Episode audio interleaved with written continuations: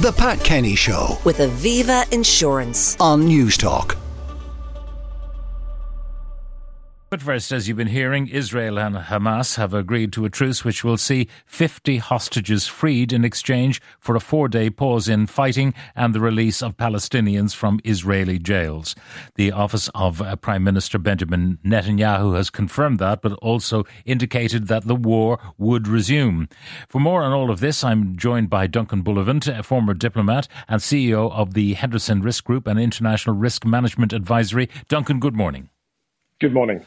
Now, we've been told that this was coming. Um, who are the key movers in bringing about this temporary truce? The the key movers in this have been the United States. Uh, they've been pushing for this. In many ways, this is a US deal uh, that has been then uh, brokered on the ground by Mossad, uh, which is the Israeli external intelligence agency, representatives of the of the um, the Egyptian government, and of course the the actual reach out to Mos- to to um, Hamas and, and, and the, the the close liaison has been carried out by Qatar, who has this curious relationship with with with um, most of the, the terrorist groups in the region, but is is generally regarded as a United States ally. So it's been a it's been a team effort, but definitely driven by the United States and not massively not massively popular. It should be noted by many members of Benjamin Netanyahu's cabinet. Is it clear whether or not there was unanimity in uh, okaying the deal in that cabinet, or was it a majority decision? Uh, I think it's clear that it was not a majority decision. I think there are a number of hardliners, as we know, within the Netanyahu camp who believe that there should be there should be no um, negotiation whatsoever with Hamas. The problem on the ground is that Hamas are not the only group holding hostages. It, it, it would appear that there are at least two or three others, including uh, Islamic State and affiliate organizations that, that bear some form of allegiance to Hamas but don't take directives from Hamas. So the situation on the ground, when you consider what has been going on from a military point of view, and when you look at the complexity of who's got who, is very complex indeed. Now, it is possible that Hamas could agree to the release over four days of uh, 50 hostages, and uh, in turn, 50 Palestinians will be released, uh, women and children uh, who are detained by the I- Israelis. Um, is it possible that that's all that Hamas can deliver because other groups have the rest of them? I think the, the issue here is, I think we will see within, with the initial group that it is very young children uh, and mothers and American passport holders. Um, this is this is as I said, this is very much an American-driven uh, initiative. Uh, it of course is welcomed by everybody, and any any hostage that's released is a positive step, and it you know tends to unblock dialogue. And when there's good when goodwill is shown on on on on, on both sides, the dynamics of these situations do do change. But it then begs the question as to how how long the ceasefire can hold. Is it in Hamas's interest to extend the ceasefire? Because when you when you look at hostage taking, when you look at the, the practice of kidnap, which is abhorrent um, but quite popular in, in certain parts of the world and, and increasingly common, I have to say, in, in, in parts of Northern Europe as well. When you look at when you look at the, the whole practice of, of this, the, the real issue is what do both sides want? This is a commodity. So, what do Hamas get out of this? Well, Hamas are actually now, it would appear, able to negotiate some form of, of, of ceasefire, which gives them time to reorganize and restructure, because there's no doubt that they wouldn't be releasing hostages unless they were feeling the military pressure. So, it's, it's, it is a you know, cart before the horse situation. I mean, they, they, Hamas are desperate for a ceasefire so that they can restructure, reorganize, re-equip, rearm in, in, in many cases. Israel is under is under increasing domestic pressure to get some of the hostages out, even, if it's just this this um, significant number. You know, fifty. You know, it's it's it's it, it's a large group of people. Whether they're being held centrally, we just don't know, or whether they're being held in, in, in different locations. But it's a start. What does Hamas get out of it? It gets breathing space. What does Israel get out of it? Well, the cabinet get a little bit of respite from domestic pressure groups who want to see their loved ones returned. And the United States is seen to be pulling pulling the strings uh, in, in, the region in a way perhaps that we had not expected the United States to be able to do. So I, I think the dynamic is shifting. When you talk about Hamas regrouping, rearming, four days won't do that for them. And I mean, the Israelis will keep their drones in the air to keep an eye on what's going on on the ground.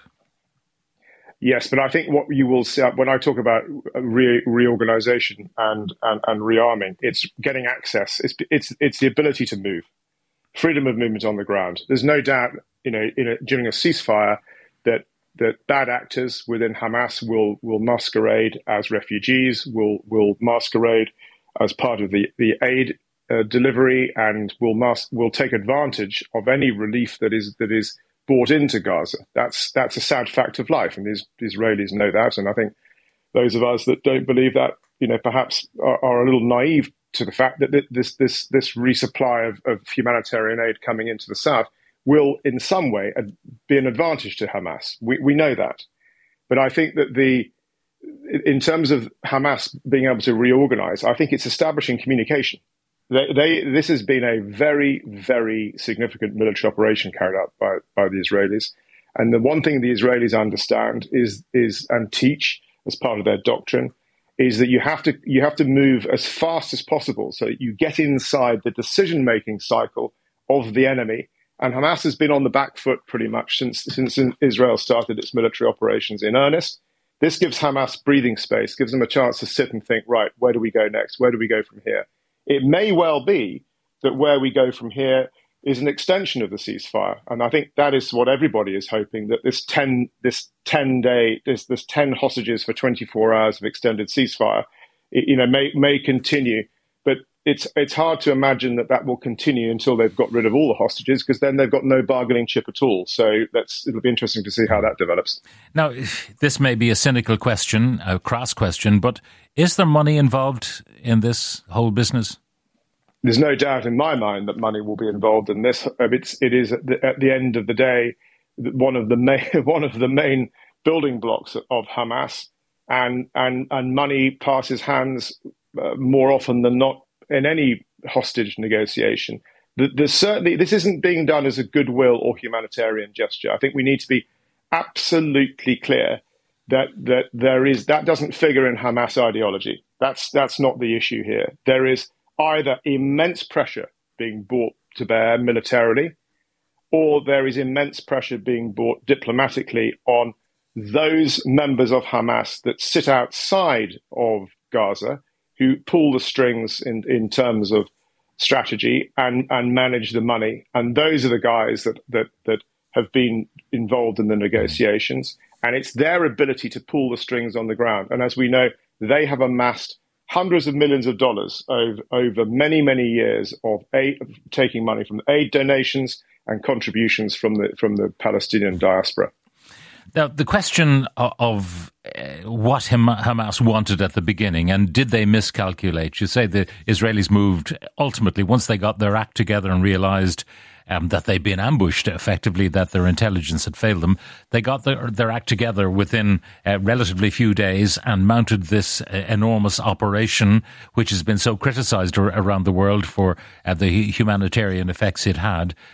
Um, the cynics always said that Hamas did it deliberately. You know, they wanted maybe to create a wider war that would ultimately lead to the destruction of uh, of Israel uh, by bringing in other uh, parties in the Middle East. Um, that hasn't happened. Uh, some action from Hezbollah, some rockets fired from Yemen, but uh, limited activity, shall we say. Um, did they grossly miscalculate what the Israelis would do? I think they underestimated the United States. And I think they underestimated the ability of the United States to move quickly, to move uh, considerable military capability into the region.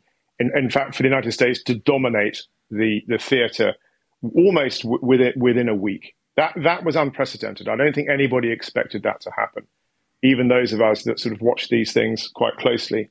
Secondly, they expected greater regional support, which hasn't materialized. You know, there, has been a lot of there's been a lot of um, there's been a lot of coverage of, of criticism of, of, the Israeli bombing campaign. Not a single Arab government in the region wants Hamas to survive. That's the bottom line here. what what what you know Hamas, as far as they're concerned, is is is an organization that needs that needs to disappear. This this is beyond the pale. And what is also interesting in in, in all this is it, it it would appear as time goes by that although Iran did nothing to prevent an operation of this nature, Iran is slightly distancing itself from the actual operation itself that was carried out by Hamas. This this was probably one step too far for them as well, because in the eyes of the world, the Israelis are still justified, even though what they are doing is is, is seen as, as, as, as an overreaction. In the eyes of the world, I think at the end of the day, Israel will have seen, be, been seen to act within its within its rights. The issue now is what happens when Hamas really is on the ropes and is on the verge of ceasing to exist as, as, as, a, as a cogent military force, which we're, we're not there yet. We're, we're way off that. That's the point at which we've got to watch the, the northern uh, borders with, with Israel. That's the point at which Hezbollah have stated that they, that they will get more involved. And as we know, there are constant skirmishes on that border at, at the moment. So, that, so all eyes on that mm. for now. Um, the, the, for the future, uh, it's been often said that the Palestinians really have no friends. The Israelis, uh, you know, blockading them effectively in Gaza, uh, policing uh, the West Bank, settlements being built where uh, there should be no settlements, even under sanction from uh, the United Nations. But the Jordanians don't want any more Palestinians. Much of their population already is Palestinian by by ethnic background or, or by nationality. Uh, the Egyptians don't want any more Palestinians. Nobody wants them. I mean, if Hamas were to vanish, would Fatah have more friends in the world? I think I think one of the options is is Gaza ruled by an by an organization other than Hamas, and the logical uh, organization there would be Fatah. Whether or not they would have the legitimacy and the support of the Gazans is another matter, because obviously the, the tragic knock-on effect of, of this level of escalation of violence from Israel is that the next the next generation of Hamas or whatever or whatever they they are called have now been displaced from their homes, have seen their loved one loved ones blown apart for whatever reason. You know, the recruit the recruiting sergeant for the for these extreme terrorist organizations is, is, is often the trauma that one goes through as a as a young person. So I, I think that the the long term stability in Gaza and the long term stability in Israel, though although many would say it is an intractable situation, will be in the hands of external um, external players, will be in the hands of of the United United States again, who have been trying to disengage over the last uh, last ten years. But we have to go right the way back, twenty years now, the problem is that at this stage of the game, Palestine, the Palestinians, the Palestinian political leadership has constantly rejected the, tw- the, the, the twin state solution, has constantly rejected any solution to the region that sees Israel survive as a state. And from that perspective, it is, it is intractable. There is no, there is no way in which Israel is going to disappear. Mm. And I think until such time that the, the Palestinian leadership, and one feels desperately, desperately sorry for the Palestinians. But it doesn't mean it doesn't mean that that, that their right to, to continue to fight in this way is necessarily going to be mm-hmm. supported. So I think it, it is going to come. It's back on the agenda. We can't ignore it, and I think that, that ultimately Iran, Saudi Arabia, Egypt, the United States, and to a lesser and to a lesser lesser degree um, other, other actors, including China, fun enough in the background, have got the key have got the key to this. But it will require a different approach from, from the government in, in, in, in Israel. Uh, finally and briefly, Ed Duncan, will Netanyahu have difficulty in restarting his war? I think he is going to have difficulty in restarting his war unless release of the hostages is, is part of, is key to his strategy. But I think in terms of motivation and morale within the IDF, that he will have no problems at all. The the the IDF is is on is on the offensive, and they feel that this is a just war. Duncan Bullivant, a former diplomat and CEO of the Henderson Group and International Risk Management Advisory, thank you very much for uh, joining us.